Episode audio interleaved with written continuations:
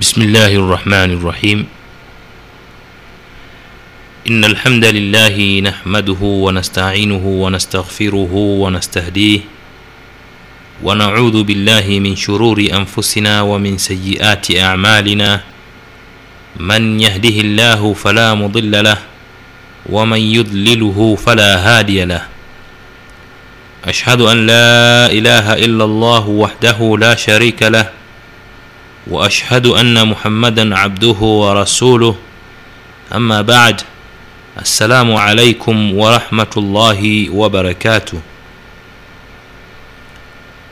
wapenzi wasikilizaji baada ya kumhimidi allah subhanahu wa taala na kumtakia rehma na amani kiongozi wetu kipenzi wetu mwalimu wetu bwana mtume muhammadin salllahu alaihi wasallam tunaendelea na mada yetu ya malezi ya kiislam. Leo tupo katika sehemu ya nane na katika sehemu hii tutaangalia mambo muhimu sana ambayo sisi kama waislam inatupasa tujipambe kwa mambo hayo na vile vile tuwafundishe watoto wetu mambo hayo kwa sababu huo ndio utamaduni wa kiislamu. Sote tunafahamu kwamba muislam utamaduni wake ni uislamu kwa sababu uislam ni dini iliyokamilika. Uislam sio dini ya ibada tu bali ni dini ya ibada na dini ya muamala na ni dini vile vile ya yenye utamaduni wake na yenye taratibu zake katika kila kitu katika maisha ya binadamu. Mwislam hana nafasi katika sehemu yoyote ya kufanya jambo lake kwa ubunifu wake au kwa utashi wake isipokuwa atakuta lile jambo ambalo analifanya tayari limekwishawekewa utaratibu na dini yake kwamba alifanye katika utaratibu huo. Na kama atafanya katika utaratibu huo basi atakuwa amefuata mafundisho na atalipwa na mwenyezi mungu subhanahu wa taala kwa sababu atakuwa amefanya ibada. Kwa hiyo mwislam kama utamaduni wake ni wa kiislam inapasa aelewe utamaduni wake unazungumza nini katika mambo mbalimbali ambayo anaweza yeye akayaona kwamba labda yale mambo hayana uhusiano kwa njia moja au nyingine na kumwabudu mwenyezi mungu subhanahu wa taala. Kwa hiyo ni lengo na ni makusudio ya mada hizi za tarbia za malezi kuweza kuzilea nafsi zetu na kuwalea vijana wetu katika utamaduni wa kiislamu uliofundishwa na mtume muhammadin salllahu alaihi wasallam ili kuweza kujenga jamii iliyostaarabika jamii yenye misingi imara jamii yenye mila zake na desturi zake na jamii ambayo inapokuwa inaonekanwa na watu wa nje na watu wasiokuwa waislam inaonekana ni jamii ambayo ina misingi iliyostaarabika ni jamii ambayo ina mafundisho ya kisawasawa. Lakini kutokana labda na wengi wetu kutofahamu kwamba uislamu umemzunguka binadamu umemzunguka mwislamu katika maisha yake yote. Mtu akaona tu labda uislamu ni kuswali swala tano na kufunga mwezi wa ramadhani basi imekusha kazi kuvaa kanzu na baragashia labda na kufanya mambo fulani fulani mengine basi hapo uislamu wako umekamilika bila kujua kwamba hata tabia zake zote zile zinamilikiwa au zina mafundisho katika mafundisho ya kiislamu. Hii imesababisha watu wengi kutoelewa baadhi ya adabu za kiislamu pale wanapokuwa wapo katika maisha yao ya kila siku kiasi cha kwamba wakaruhusu mila zingine na ada zingine kuweza kutawala mambo yale ambayo yalikuwa tayari yamekushawekewa mafundisho na maelekezo na dini yetu hii ya kiislamu kwa hiyo huu ni wakati wa kuelimishana wa kufahamishana ili kuweza kurudi katika ile misingi iliyokuwa imewekwa na mtume muhammadin salllahu alaihi wasallam misingi ambayo mtume ndio aliwalea masahaba kwa misingi ile na masahaba wakawalea watoto wao kwa misingi ile na ndio maana wakaweza kuwa ni miongoni mwa mataifa yaliyokuwa bora kabisa miongoni mwa watu waliokuwa wamestaarabika kabisa watu ambao wanastahiki kuheshimiwa kutokana na tabia zao zilivyokuwa ziko njema kwa hiyo katika mada ya leo insha allah tutazungumzia baadhi ya adab adab ambazo tunatakiwa sisi tujilee kwa adabu hizo tujifundishe kwa adabu hizo na vile vile tuwalee watoto wetu kwa adabu hizo. Zinaweza zikaonekana ni ndogo labda mtu akazidharau au akaona kwamba labda hazina msingi wowote lakini lazima aelewe kwamba haya ndio mapambo ya mwislamu ili mwislamu kuweza kuonekana kwamba wewe ni mwislamu basi haya ndiyo mapambo yako ambayo yanakudhihirisha uislamu wako. Miongoni mwa adabu hizo ambazo tutazizungumzia kwanza ni adabu ya kula na kunywa. Tunaelewa kwamba binadamu yeyote anahitaji ale na anahitaji anywe. Lakini uislamu umeweka utaratibu kwamba wewe kama mwislamu utakulaje na utakunywa vipi. Adabu nyingine tutakaizungumzia ni adabu salam adabu ya kusalimiana. Kama mwislamu unawajibika kusalimiana na wetu wengine na waislamu wenzako na wasiokuwa waislamu je utasalimiana nao vipi? Adabu nyingine ni adabu ya listidhan kuomba idhin kuomba idhin kwa maana ya kwamba wewe kama mwislam unakuwa un, lazima utatembelea watu wengine utakwenda katika majumba ya watu wengine kuna watu wengine watakuja katika nyumba yako.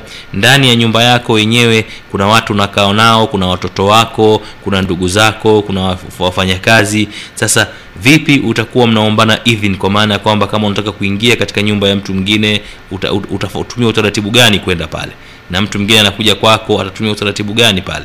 Na nyumbani kwako ndani ya nyumba mtoto wako anataka kuja katika chumba chako atatumia utaratibu gani pale? Kwa yote haya ni mambo ambayo tayari karne kumi na nne zilizopita uislamu ulikwisha yawekea mafundisho kwamba mwislamu anatakiwa aombe idhin kwa utaratibu huu. Vile vile kuna adab nyingine nyingi ambazo tutaziona kama vile adab za mtu kupiga chafya eh, mtu akipiga chafya anatakiwa afanye nini aseme nini. Kwa hiyo kuna adabu za kufanyiana mzaha. Kuna mambo mengi ambayo tutayaona katika e, mada yetu hii ya leo ambayo ni muhimu kuweza kujipamba nayo sisi kama waislamu vile vile kuweza kuwalea watoto wetu katika misingi hiyo. Tukianza na hii adabu ya kwanza ambayo tumeizungumzia adabu ya kula na kunywa.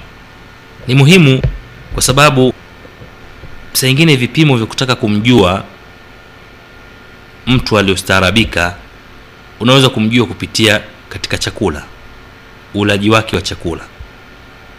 Bila hata kuzungumza asitoe neno lolote lakini ukakaa ukamwangalia anavyokula basi utajua kwamba huyu amestaarabika. Ina maana kwamba huyu ameleleka ameleleka katika nyumba iliyostaarabika nyumba yenye adabu. Amekaa na wazazi wake wakamfundisha lakini saa ingine unaweza kumwangalia mtu akila ukasema kwamba la haula huyu kusema kweli sijui alikuwa amelelewa wapi huyu. Yaani ile tu jinsi ya kula kwake unaweza ukamhukumu kwamba huyu mtu amestarabika au hajastarabika. Kwa hiyo uislamu umetufundisha kwa, tuanze kujifundisha sisi wenyewe adab za kula na kunywa na tuwafundishe watoto wetu adab za kula na kunywa zinatakiwa ziwe vipi. Katika hadithi ya mtume sallallahu alaihi wasallam iliyopokewa na abu daud na tirmidhi kutoka kwa salmani lfarisi radhi za mwenyezi mungu zimwendee kwamba mtume salllahu alaihi wasallam amesema barakatu alwudhuu qablahu walwudhuu badahu. Kwamba mtume salllahu alaihi wasallam amesema baraka ya chakula ni mtu kuwa anaudhu kabla ya kula chakula na anaudhu baada ya kula chakula. Yaani mtu anapokuwa ameingia katika chakula anakuwa yupo tahir ana tahara. Kwa maana ya kwamba amehifadhi udhu wake. Hii ndio inaleta baraka ya chakula. Hatusemi kwamba mtu akianza kula ni sharti atawadhe ni lazima au sivyo atakuwa amekosea la. Lakini katika zile adabu na zile mila za kiislamu zinasema kwamba mtu kabla hajakula chakula basi ni vizuri anakuwa na udhu wake kamili na hata anapomaliza pale udhu wake unakuwa umebakia pale pale. Hii ni moja miongoni mwa adabu ambazo mtume salllahu alaihi wasallam alizihimiza e, kwa, e, kwa, kwa waislamu kuwa nazo. Na hii inatufundisha jambo muhimu sana. Inatufundisha jambo zima la kuwa mtu anahifadhi udhu wake. Yaani katika mambo yote yale muhimu anakuwa na tahara kwa sababu e, mtu kuwa na, na tahara inamlinda na vitu vingi sana. Inamlinda na matatizo mengi sana. Kwamba wakati wote yeye yuko tohara wakati wote anayeyafanya ni mambo ya kiibada akiwa ni msafi. Sio mtu tu yani kusema kweli muda wake mwingi anakuwa hana tohara isipokuwa tu pale anapoingia msikitini basi atatawadha anaingia na swali akitoka kuswali pale pale tena anaharibu ile tohara yake alafu anakaa muda mrefu hana tohara mpaka tena. Lakini kama mtu atajizoesha kwamba masaa ishirini na nne ajitahidi kadri ya uwezo wake tohara inapokuwa inamtoka anairudisha upya anakuwa nayo hili ni jambo zuri kabisa kwa sababu linakuwa lina baraka nyingi na mambo yote anayofanya ya kiibada yanakuwa na baraka nyingi kwa sababu tayari anakuwa yuko msafi mbele ya mwenyezi mungu subhanahu wa taala na ni mtu mwenye kuki, ku, ku, kuweka udhu wake katika muda wote. Kama itatokea dharura kwamba ude utakuwa udhu umetoka hilo si tatizo. Lakini tunachohimizwa hapa na mtume salllahu alaihi wasallam ni kwamba mtu wakati wote awe yupo katika tahara awe yupo katika udhu wake. Haya ni mafundisho ya mtume salllahu alaihi wasallam na hii vile vile inatuashiria kwamba e, usafi wa kunawa mikono. Kwamba mtu kabla hajakula chakula kama atakuwa katika tahara atakwenda labda akatawadhe na maana kwamba pale atanawa mikono yake vizuri kabisa na itampa hali fulani ya uchangamfu ili kuweza kukiingilia kile chakula wakati akikila katika hali ambayo itakuwa inamfanya ina, ina, ina, ina anakuwa mchangamfu na anakula vizuri e, kile chakula na kwa e, hamu kubwa zaidi kwa sababu tu ya kupata nini? Ya kuweza kujitoharisha viungo vyake akanawa mikono yake akanawa uso wake e, akanawa viungo vyote ambavyo vinahitajika katika katika tohara ile anakuwa yupo katika hali nzuri zaidi ya kuweza kula chakula kuliko kukila hivi hivi. Haya yote ni mafundisho ya mtume salllahu alaihi wasallam na katika hadithi nyingine iliyopokewa na ibnu maja na baihaqi kutoka kwa anas radhi za mwenyezi mungu zimwendee amesema nilimsikia mtume salllahu alaihi wasallam akisema yeyote yule anayependa man ahaba an yakthira llahu khairan baitihi yule ambaye anapenda mwenyezi mungu azidishe kheri ya nyumba yake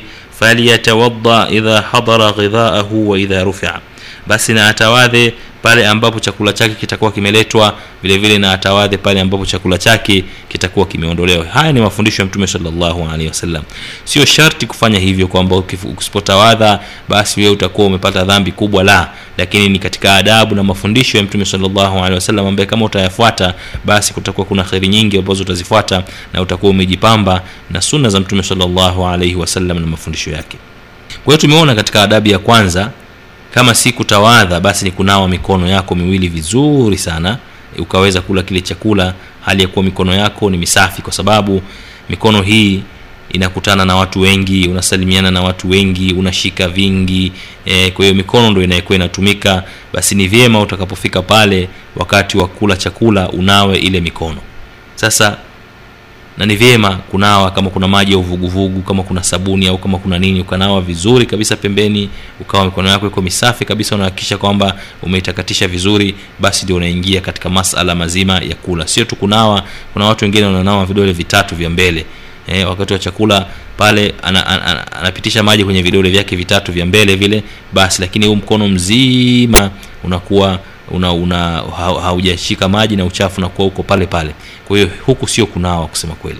Pamoja na kuwa katika mafundisho mengine ya mtume salllahu alaihi wasallam anatufundisha kwamba tutumie vidole vya mbele vile vitatu kwa kulia chakula basi haina maana kwamba ndio unawe vile vidole tu lakini unatakiwa unawe mikono yako yote miwili mkono wa kulia na mkono wa kushoto vizuri na kama kuna uwezekano zaidi ukanawa kwa sabuni na kwa maji yenye uvuguvugu ili kuondosha uchafu wote ambao unaweza ukawepo katika mikono yako ukala chakula chako hali ya kuwa ni msafi na bila kuwa na matatizo yoyote na maradhi ya aina yoyote. Kwa hiyo haya ndio mafundisho ya kwanza kabisa ya kiislam pale ambapo tunakuwa tumekwisha endea chakula ima ni chakula cha asubuhi au ni cha mchana au cha usiku au ni chakula ambacho umealikwa sehemu yoyote au wakati wowote ule ambao unakula basi ni wajibu vitu hivyo vikafanyika. Kunawa mikono kwa umadhubuti kabisa ili uweze kuwa msafi mikono yako na kwenda kula chakula. Hiyo ni jambo la chini kabisa ambalo unaweza kulifanya lakini la juu kabisa ambalo unaweza kulifanya ni kuweza kutawadha viungo vyako vyote ukatawadha vizuri ndio ukaingia katika kufanya nini? Katika kula chakula. Kwa hiyo ni moja katika adabu ya kwanza kabisa ya, ya, ya kula chakula. Na hapa mtu anaweza akasema ah, mimi natumia kijiko natumia uma. Sasa labda kuna umuhimu gani wa mimi ku, ku, kunawa mikono. Kusema kweli bado umuhimu uko pale pale kwa sababu hii ni adabu ya kiislamu ambayo tumefundishwa basi ni lazima tushikamane na adabu ile. Kwa sababu unapokuwa umetumia wewe e, umma hii haimaanishi kwamba huwezi ukafikia wakati ukashindwa kutumia mkono wako. Kwa sababu kama ni umma unaweza kushi, kushinda e, kushika chakula vizuri au labda kukata ile nyama iliyokuwa mbele yako vizuri ikabidi upate msaada wa mikono yako miwili. Wakati huo wewe hukunawa kwa hiyo ina maana kwamba utawajibika sasa kuanza kula huku hujanawa mikono.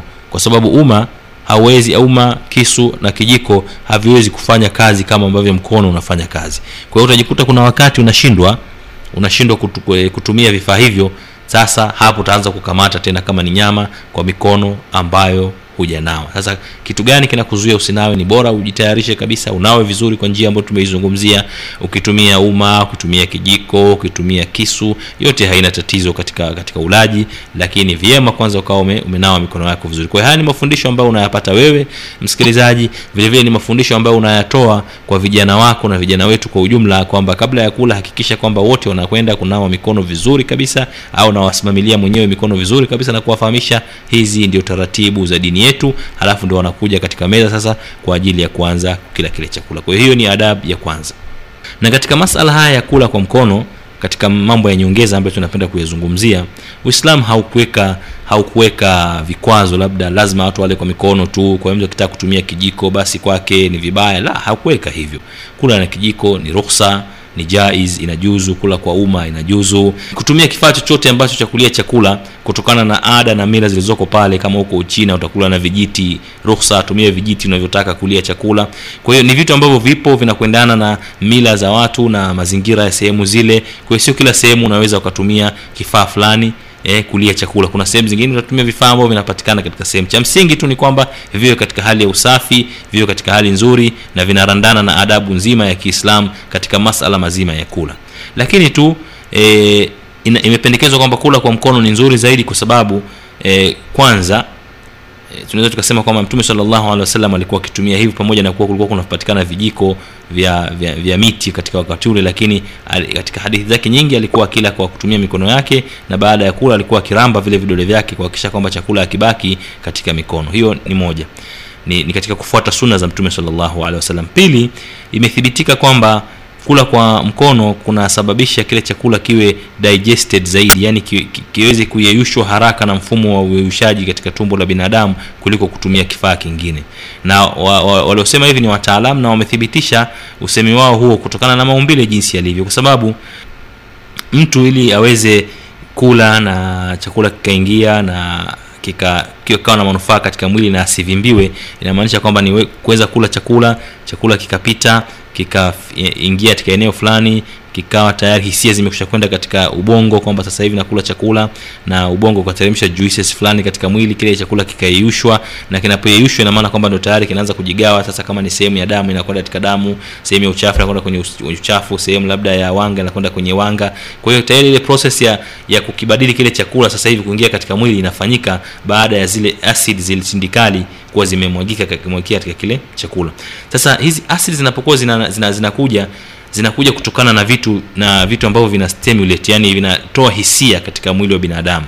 Ndio maana mtu anapokuwa e, ana, ana, ana, ana njaa na akasikia labda harufu ya chakula fulani labda ni biriani pilau ugali na samaki au nini basi tayari mdomo wake unajaa mate. Yale mate ina maana kwamba yanakuwa yako tayari kwa ajili ya kile chakula kinapoingia kiweze ku, ku, ku, ku, kusagwa haraka kuyeyushwa haraka kwa hiyo zile ndio tindikali zinaanza kujitokeza kuanzia hata katika mdomo kutokana na nini? Kuwa tayari kupata chakula kile. Yani inangojea kile chakula ki, kifanye nini? Kiingie mdomoni kiyushwe. sasa moja katika sensa vitu ambavyo vinahisisha vinafanya ubongo uhisi sasa hivi pamoja na kuwa macho yapo lakini vile vile mkono kwa sababu eh, harufu unaisikia chakula inapeleka kwenye ubongo macho ambayo yanaona yanapeleka kwenye ubongo.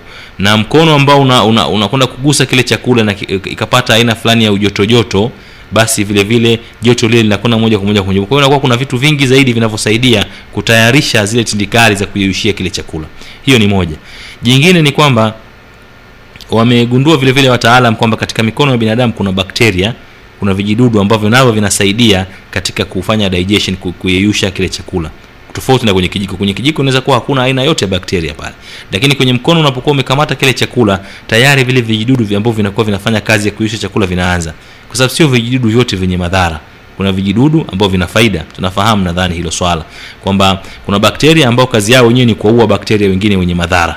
Wenyewe wakabakia pale. Kwa hiyo wanakuwa na kinga katika mwili.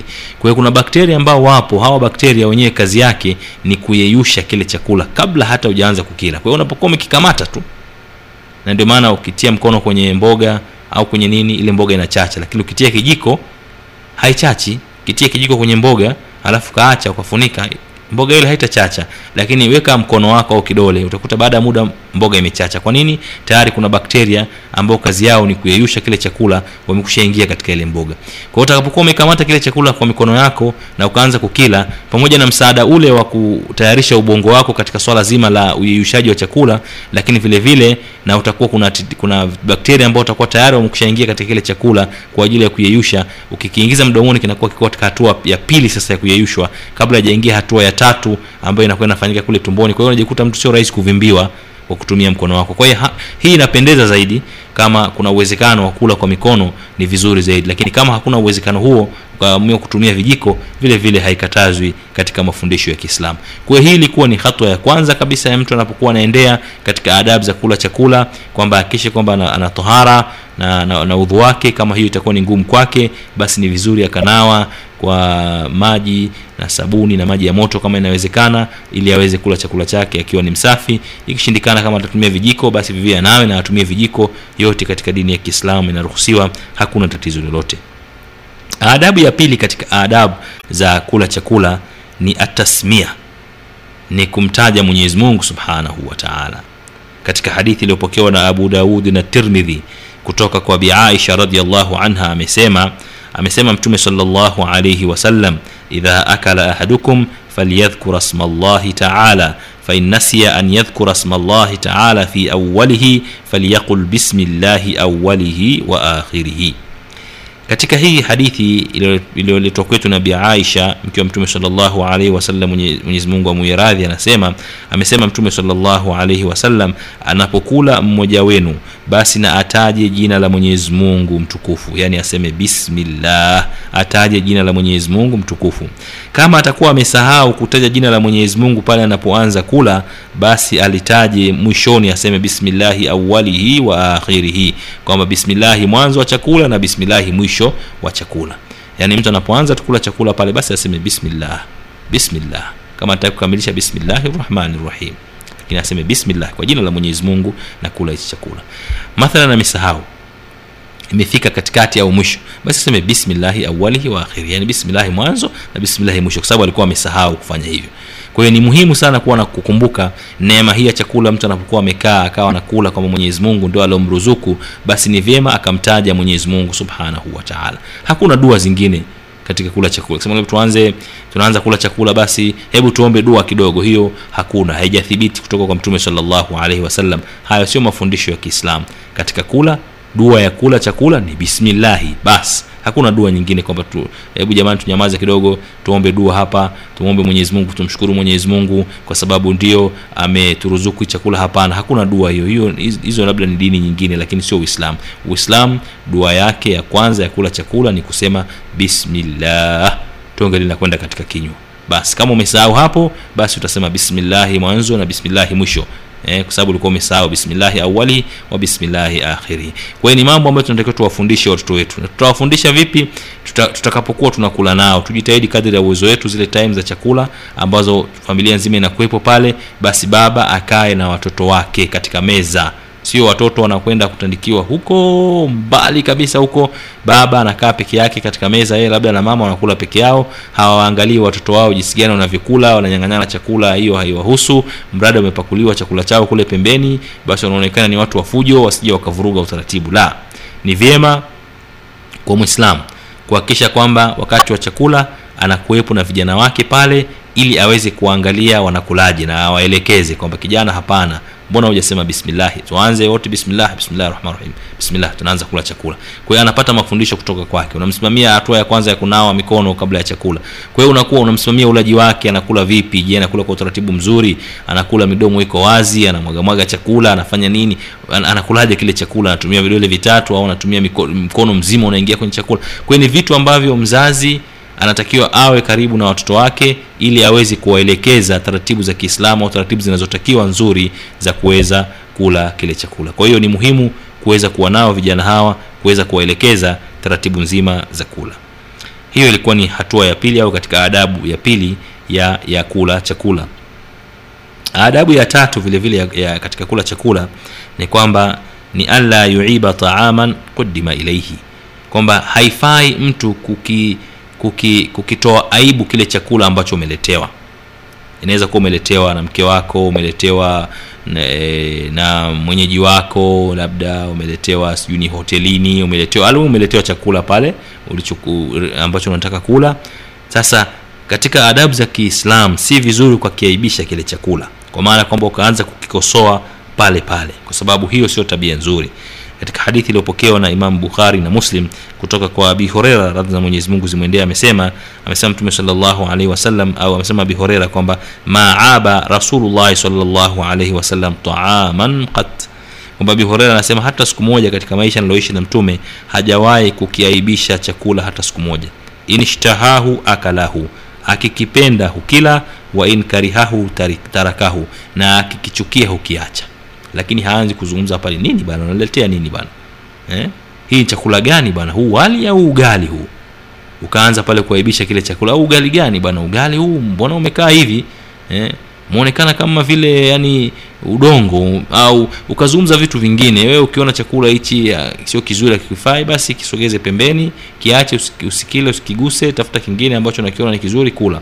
Usiaibishe chakula au usianze kutukana kile chakula. Kwa hiyo haya ni katika mafundisho ya dini yetu ya kiislam kuhusiana na masuala mazima ya chakula. Kwa hiyo we, ni vizuri mzazi ukawa ni kiigizo kizuri katika hilo kwa maana ya kwamba e, usifanye jambo hilo mbele ya watoto wako wakawa nakusikia au nani kwamba mimi bwana sili bwana nani nakulaga hivi hizi vidagaa nani nakula dagaa hivi bwana hivi vidudu tu hivi mi sili, sili wadudu bwana. Kwa hiyo tayari unakuwa unawapandikizia e, watoto wako hisia tofauti kuhusiana na vyakula ambavyo ni neema mwenyezi mungu subhanahu wataala ametuneemesha. Kwa kama ni riski hiyo imepatikana dagaa umependa kuila ile. Usipopenda basi uweke pembeni usimkarihishe mwingine ambaye anataka kula pale ili asile na yeye kwa sababu wewe hutaki. La katika mafundisho ya kiislamu hilo halitakiwi wala si katika kushukuru neema za mwenyezi mungu subhanahu wataala Hulazimishwi kula kitu ambacho hukipendi lakini vile vile usikikashfu kile kitu ambacho hukipendi hasa ikiwa ni chakula kwa sababu kuna mwingine hapati kile kitu kwake ni, ni, ni, ni, ni, neema kubwa akipata neema ambayo wewe unaiona kwamba ni mbaya. Kwa hiyo ni vizuri kwa mwislamu asiaibishe chakula asikashifu chakula. Kama ameweza kukila na akile kama ameshindwa kukila basi akiache atafute kingine ambacho anaweza kukila na bila kukichezea akagusagusa akakiacha la. Hiyo inakuwa ni israfu na maswala ya israfu katika uislamu ni makosa makubwa kabisa mbele ya mwenyezi mungu subhanahu wataala kwa hiyo hiyo ilikuwa ni hat, adabu ya tatu ya masala mazima ya kula chakula. Kwa hiyo wazuie watoto wako ukiona mtoto wako hapendi chakula fulani basi asiseme vibaya aache. Bana hupendi kula dagaa usile kula chakula fulani. Hupendi kula mboga za majani usile kula chakula fulani. Lakini sio anze kuzungumza na kukashfu na nini na vitu kama hivyo katika uislamu. Hiyo inakuwa ni kukosa adabu na kukosa mila na desturi nzuri za kiislam katika masala mazima ya chakula. Adabu ya nne ni kwamba inahimizwa ina, ina, ina, na uislamu mtu kula kwa kutumia mkono wake wa kulia unapokuwa unakula chakula basi hakikisha unatumia mkono wa kulia sio mkono wa kushoto kwa sababu katika uislam mikono ina kazi zake. Pamoja na kazi nyingine nyingi lakini kila mkono umepewa jukumu lake tofauti kwamba mkono wa kulia kazi yake ni hii mkono wa kushoto. Huu mkono wa kushoto umewekwa kama ni mkono wa kufanyia kazi fulani fulani za mambo ya kujisafisha na nini. Kwa hiyo huu mkono katika wakati wa chakula unatakiwa uwe likizo kabisa likizo kabisa ukae pembeni tu utakaotumika pale uwe ni mkono wa kulia kwa hiyo ni muhimu sana kuweza kufuata mafundisho haya. Na hii imetokana na hadithi iliyopokewa na imam muslim kutoka kwa umar ibnu abi salama radhi za mwenyezi ziwaendee. Anasema e, huyu umar kuntu ghulaman fi hijri rasulillahi salllahu alaihi wasallam. Nilikuwa ni mtoto nikileleka katika nyumba ya mtume salllahu alaihi wasallam. Wa kanat yadi tatishu fi sahfa. Na mkono wangu ulikuwa ukihamahama yani anakula hapa mara anakula pale mara anakata tonge kule mbele eh, ukihamahama katika sinia katika ile sahani. Faqala li rasulullah salllahu alaihi wasallam mtume salllahu alaihi wasallam akaniambia ya ghulam ewe kijana samillah kwanza mtaje mwenyezi mungu sema bismillah wakul biyaminik halafu kisha kula kwa mkono wako wa kulia wakul mima yalik. Halafu kisha kula kile chakula kilichokuwa mbele yako. Haya ni mafundisho ya mtume salllahu alaihi wasallam ambaye amezungumzia adabu zote tulizozungumzia huko nyuma akimwelekeza kijana huyu wakati akila naye. Kwanza tumeona hapa mtume salllahu alehi wasallam huyu ni kijana aliyekuwa akimlea kwa maana kwamba ni mtoto wa umusalama naye alikuwa amemwoa huyu mama umusalama kwa hiyo ni mtoto ambaye wa mke wake. Ina maana kwamba mtume salllahu alehi wasallam hapa alikuwa anakula naye katika sahani moja. Hakusema kwamba apakuliwe akalie sehemu nyingine. Anakula naye katika sahani moja ili ampe mafundisho. Ndio ile adabu tulikuwa tumeizungumzia kwamba ni vyema wazazi wakawa na wanakula na watoto wao ili waweze kuwaona wanavyokula na kuwaelimisha. Hata kesho na kesho kutwa wanapokuwa wamekwenda katika nyumba za watu wengine basi waonekane ni watoto ambao wameleleka katika malezi ya kiislam watoto waliostaarabika wanakula katika ustaarabu mzuri wanakuletea heshima wewe na nyumba yako. Lakini kinyume cha hivyo utaonekana wewe hata utakavyokuwa utavyojitahidi kuwa utaonekana huna lolote kwa sababu watoto wako hawana ustaarabu wote katika masala mazima ya kula. Kwa hiyo mtume salllahu alehi wasallam alikuwa anakula na huyu kijana. Alivyomwona anakulakula hovyo kwanza hakusema bismillahi labda alafu pili mkono wake unakwenda akiona nyama iko kule katika upande wa mtume salllahu alehi wasallam basi mkono unafuata unakwenda kuchukua ile nyama unaleta huku e, akiona kuna mchuzi mchuzi kule basi anapeleka mkono wake kule katika sehemu aliokaa mtume sallallahu alehi wasallam waliokaa watu wengine anauvuta mchuzi kwake huku pembeni. Kama labda kule kuna kachumbari basi anapeleka mkono anavuta yani almuhimu yeye hali ile sehemu yake hali anaangalia sehemu za watu wengine kama kuna vitu ambavyo vinahitajika kupatikana kwake basi anavivuta. Kwa hiyo mtume sallallahu alaihi akaona hii si taratibu nzuri ya kiislam ya kula chakula. Akamwambia ya ghulam na kijana naye akahifadhi hadithi hii ili aweze kuja kutufundisha sisi na sisi tuwafundishe vijana wetu tuirithishe hadithi ya mtume sallallahu alaihi wasallam kwa vizazi vinavyokuja. Mtume akamwambia ewe kijana eh, kwamba samillah kwanza sema bismillah unapoanza kula. Kisha kula kwa mkono wako wa kulia. Kisha kula chakula kilichokuwa kiko mbele yako. Usile vyakula ambavyo viko pembeni ukaingilia watu wengine. Kwa hiyo haya ni mafundisho ambayo alipewa huyu kijana na tumepewa sisi waislamu wote na tunawapa vijana wetu kwamba huo ndio utaratibu wa kula chakula kama walivyofundishwa na mtume muhammadin sallallahu alaihi wasallam. Kwa hiyo katika hapa kula na mkono wa kulia kuna watu wengine wana, wanatoa hoja kwamba okay mi nakula chakula na mkono na mkono wa kulia. Lakini sasa hapo hapo vivyo kuna kinywaji nimeletewa kama ni maji au juisi. Sasa nitatumiaje tena mkono ule ule? Manake e, huu mkono utakuwa umekushachafuka hapo labda nakula biriani au pilau au wali au ugali eh? Kwa hiyo nitoe ule mkono tena nikamate glasi ninywe maji. Sasa hapa ni lazima mkono wangu wa kushoto utumike kwa sababu ndo msafi nishike ile glasi ninywe maji. Hapana hakuna mafundisho kama haya katika uislamu. Wa umekushaambiwa na mtume salllahu alaihi wasallam kul biyaminik kula kwa mkono wako wa kulia. Kunywa kwa mkono wako wa kulia sasa huwezi tena ukatoa hoja zako za kiakili hapo kwamba "Ah, nitachafua glasi. Sasa angalia lipi lilokuwa muhimu zaidi kuchafua sunna ya mtume salllahu alehi wasallam au kuchafua glasi ambayo itaoshwa na maji? Kwa hapa ni swala la wewe mwenyewe kujiuliza. Kwa hiyo kinachotakiwa hapa ni kula kwa mkono wa kulia kunywa kwa mkono wa kulia. Tumia mkono wa kushoto uache likizo kidogo.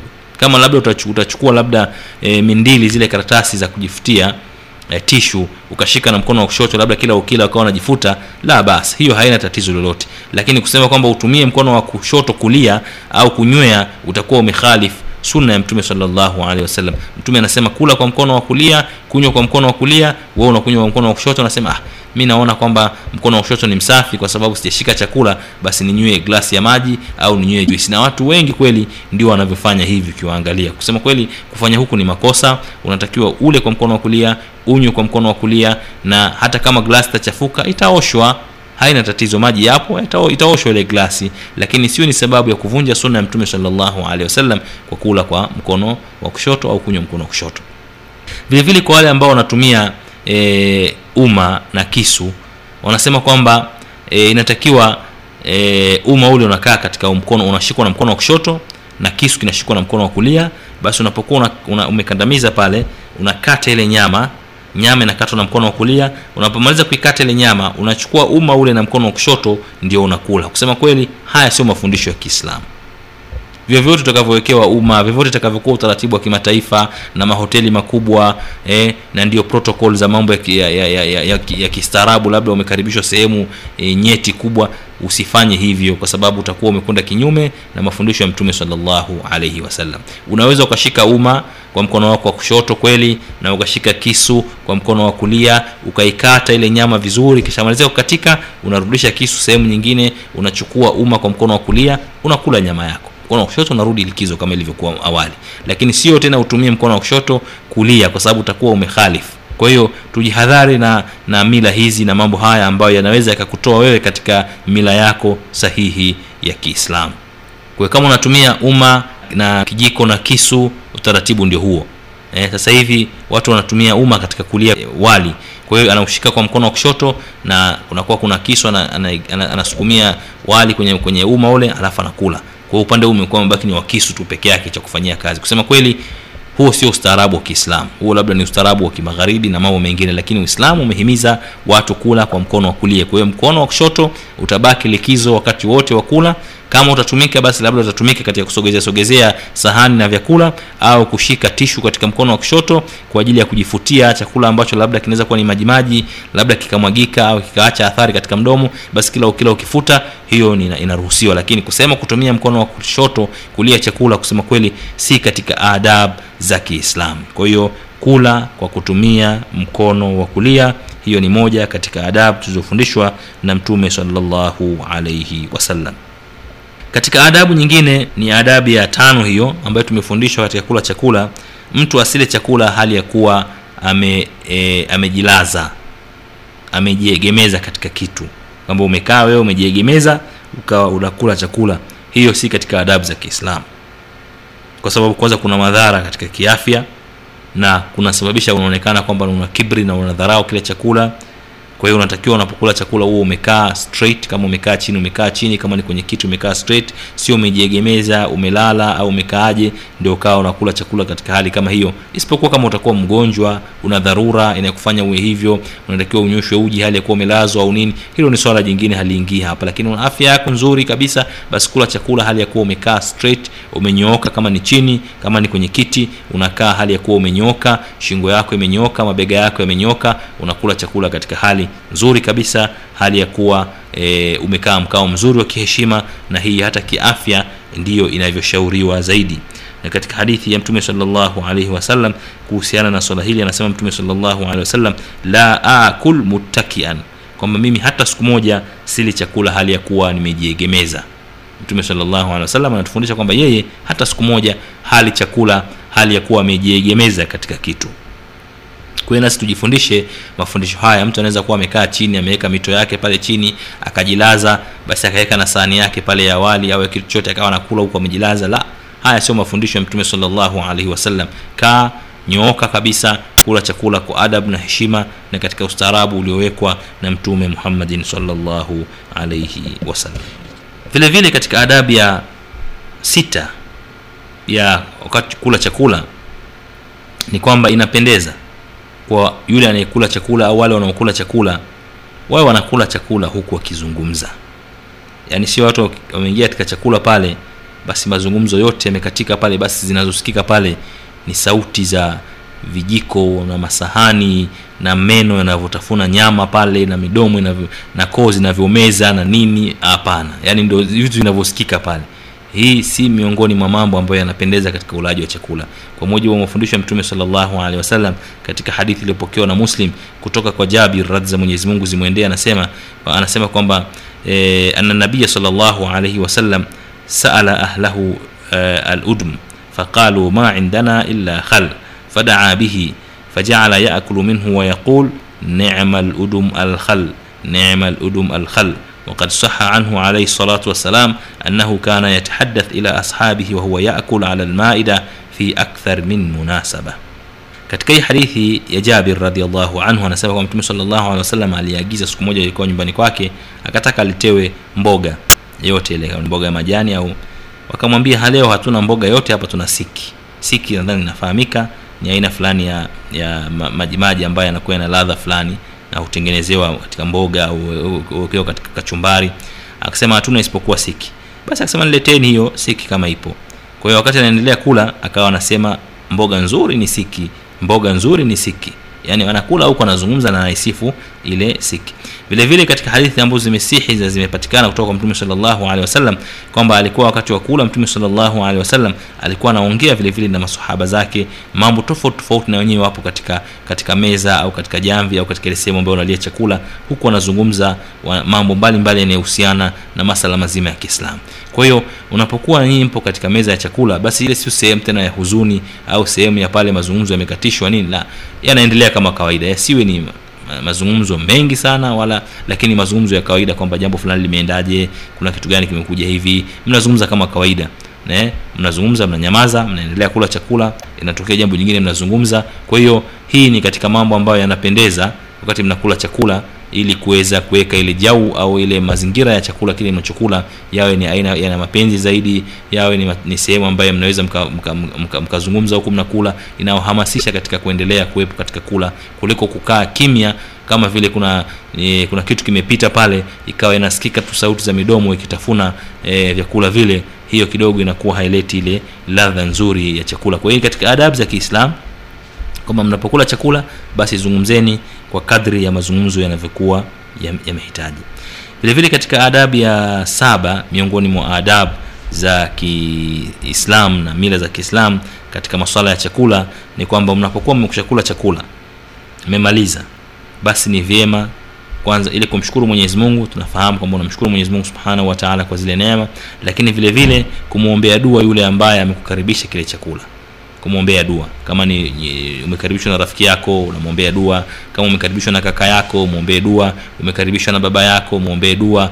Eh, kwa hiyo mwombee dua yule ambaye amekukaribisha katika kile chakula. Hii inakuja kutokana na mafundisho ya mtume sallallahu alaihi wasallam katika hadithi ya abu daudi na tirmidhi kutoka kwa anas radiallahu anhu anna nabiya sallallahu alaihi wasallam jaa ila sadi bnu ubada fajaa bikhubzin wa zait faakal thumma qala nabii sallallahu alaihi wasallam aftara indakum as-saimun wa akala taamukum al-abrar wa salata alaykum al-malaika kama mtume sallallahu alayhi wasallam alikwenda kwa Saad ibn Ubada. Saad ibn Ubada katika kumkaribisha mtume sallallahu alayhi wasallam akamletea mkate na mafuta.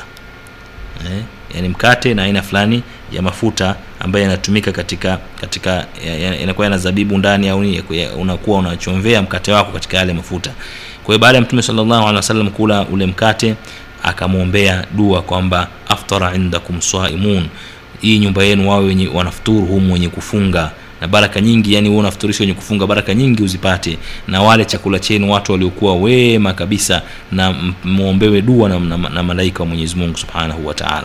Kwa hii ndio dua ambayo inapendeke, ina, ina, inapendezwa mtu anapokuwa amekaribishwa na ndugu yake e, pamoja na kumpa shukrani zingi nyingi kwamba umenikaribisha asante sana. Lakini vile vile amwombee dua hii kwamba nyumba yako izidi baraka wale chakula humu ndani wale ambao walikuwa ni, ni, ni wenye kufunga e, chakula chenu hichi kiwe kiliwe na watu wema na malaika waombee dua kwa neema ambayo ametukaribisha na tumeshirikiana nanyi katika chakula hichi. Kwa hiyo ni vizuri baada ya chakula kile na nini kumwombea dua yule ambaye amekuwa amekukaribisha katika kile chakula kwa dua ambaye imepokewa kwa mtume Muhammadin sallallahu alayhi wasallam kwa hizi ni miongoni mwa adabu zinazopatikana katika masala mazima ya chakula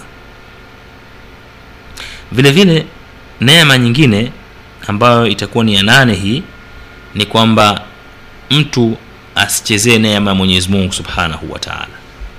Mwenyezi Mungu ndio ambaye amekuruzuku wewe chakula. Ukapata ule mlo ukakaa ukala wewe na familia yako. Basi usichezee neema ile. Hii inatokana na hadithi iliyopokewa na Imam Muslim kutoka kwa Anas vile vile radhi za Mwenyezi Mungu zimwendee. Amesema anasema Anas kwamba alikuwa mtume sallallahu alayhi wasallam kana rasulullah sallallahu alayhi wasallam idha akala ta'aman la'iqa asabi'ahu thalath kama mtume sallallahu alaihi wasallam alipokuwa kila chakula pale anapomaliza basi hula, huviramba vile vidole vyake vitatu vile vidole vyake vya mbele ambavyo mara nyingi alikuwa akivitumia katika kulia chakula basi alikuwa anaviramba vile vidole kabla haja, hajanawa maji. Kwa maana ya kwamba ana- anahakikisha kwamba habakizi chakula chote katika vidole vyake. Na alikuwa akisema mtume salllahu alehi wasallam idha sakatat luqmat ahadukum falyakhudhha waliyumit anha ladha waliyakulha wala yadaaha lishaitan kwamba inapokuwa limeanguka tonge la mmoja wenu e, limeanguka chini basi alichukua lile tonge aliondoshe uchafu ulioko pale ndani na uchafu ambao umepatikana katika lile tonge kwa sababu ya kuanguka na alile asiliache kwa ajili ya shetani. Kwa maana kwamba asifanye israfu na asione asi, asifanye israfu katika neema ambaye mwenyezi mungu subhanahu wa taala amemruzuku. Vile vile alikuwa amewaamrisha masahaba zake yani warambe mpaka ile sahani kwa maana kwamba wapitishe mkono kwa- anapokula mtu basi akishe ile sahani yote inakuwa nyeupe yani kama amepakua chakula katika sahani ile basi baki hakuna kitu chochote pale kama vile sahani imeoshwa. Yaani mtu ale mpaka ile tonge la mwisho mpaka ile chembe ya mwisho kama ni ni tembe ya, ya, ya, ya, ya, wali basi mpaka ile ya mwisho aile sahani iwe ni nyeupe kabisa. Hii ni katika kushukuru neema ya mwenyezi mungu subhanahu wa taala kwa haya ni mafundisho ya, ya, ya, ya ulaji. Kwa hiyo tunaona hapa mtume salllahu alehi wasallam anatuelekeza kwamba masala mazima ya kumwagamwaga chakula haya si masala ya kushukuru neema.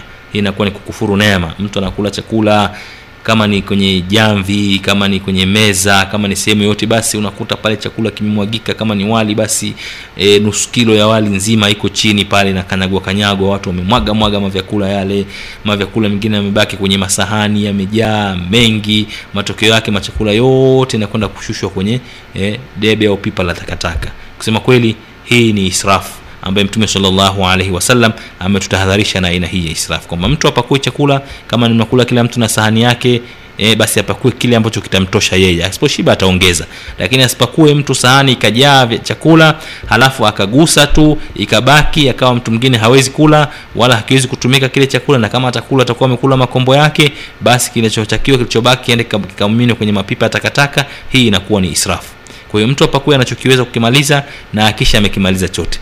Na hapa mtume sallallahu alaihi wasallam hata sema chakula kikianguka pamoja na kuwa unaangalia sehemu ilipoanguka. Kama imeanguka katika sehemu ambayo ni chafu hakuna haja ya kwenda ya, ya, ya, ya, ya kukichukua labda ukakiosha au nini la lakini kama imeanguka katika sehemu ambayo hakuna uchafu wote wa bakteria na vijidudu unaweza ukachukua uka- uka- ukasafisha vizuri ukaendelea kula. Kuna vyakula vingine vikavu mtu anakula mandazi anakula labda e, sambusa wanakula nini. Imedondoka tu bahati mbaya katika sehemu ambayo ni nzuri kuna tiles pale chini au kuna nini. Huwezi kusema kwamba ichukue itupe kwenye pipa la takataka. Unaweza ukaichukua ukaifuta uchafu uliokuwepo pale ukala hii ni katika kushukuru neema za mwenyezi mungu subhanahu wataala sawasawa na matunda yanaangua kutoka juu kule yanaanguka ardhini hakuna mtu anayadaka yanachukuliwa yanaoshwa yanaliwa eh? Hivi ndio inavyotakiwa mtu kufanya. Lakini cha msingi anachokusudia hapa mtume salllahu alaihi wasallam ni kukufanya wewe ushukuru neema ya mwenyezi mungu subhanahu wataala usikanyage chakula. Chakula kinamwagika kinakanyagwa kanyagwa pale. Wafundishe watoto wako kuheshimu kwamba neema ya chakula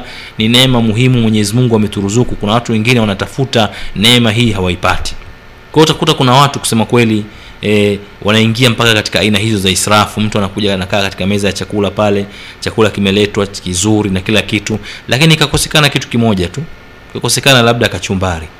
Basi chakula chote kile kinatupwa pembeni kwamba mimi sili chakula hichi wakati ni riziki mwenyezi mungu subhanahu wataala amekuruzuku lakini kwa sababu tu imekosekana kachumbari pale basi chakula chote kile kinatupwa kinaweza kikamwagwa mtu akafanya vurugu vurugu zake na nini pale. Kwa hiyo yote ni kuto kushukuru neema ya mwenyezi mungu subhanahu wataala ni wangapi ambao wanatafuta chakula kama hicho riziki kama hiyo mtu anapata labda kwa siku mlo mmoja tu kwa siku nzima tena mlo sio wa kushibisha.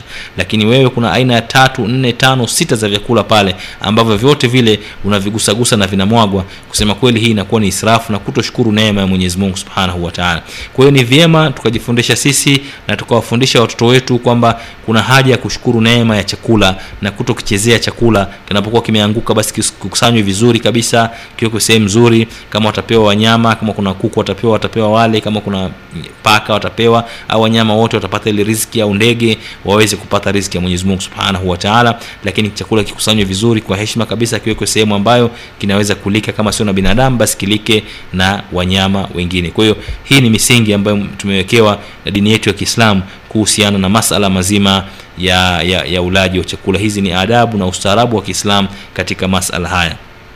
Kwa hiyo inshallah katika e, leo tuishie hapo. Hii ni adabu tu za kula chakula. Hatujaingia katika adabu za kunywa adabu za kunywa nazo zipo na adabu zile za stidhan tulizozungumzia za mtu kuomba ruksa kugonga hodi kuingia haya inshallah yatakuja katika darsa zingine zinazofuata. E, tunamwomba mwenyezi mungu subhanahu wa taala atuonyeshe haqi ili tuweze kuifuata na atuonyeshe batil ili tuweze kujiepusha nayo. Wassalamu alaikum warahmatullahi wabarakatuh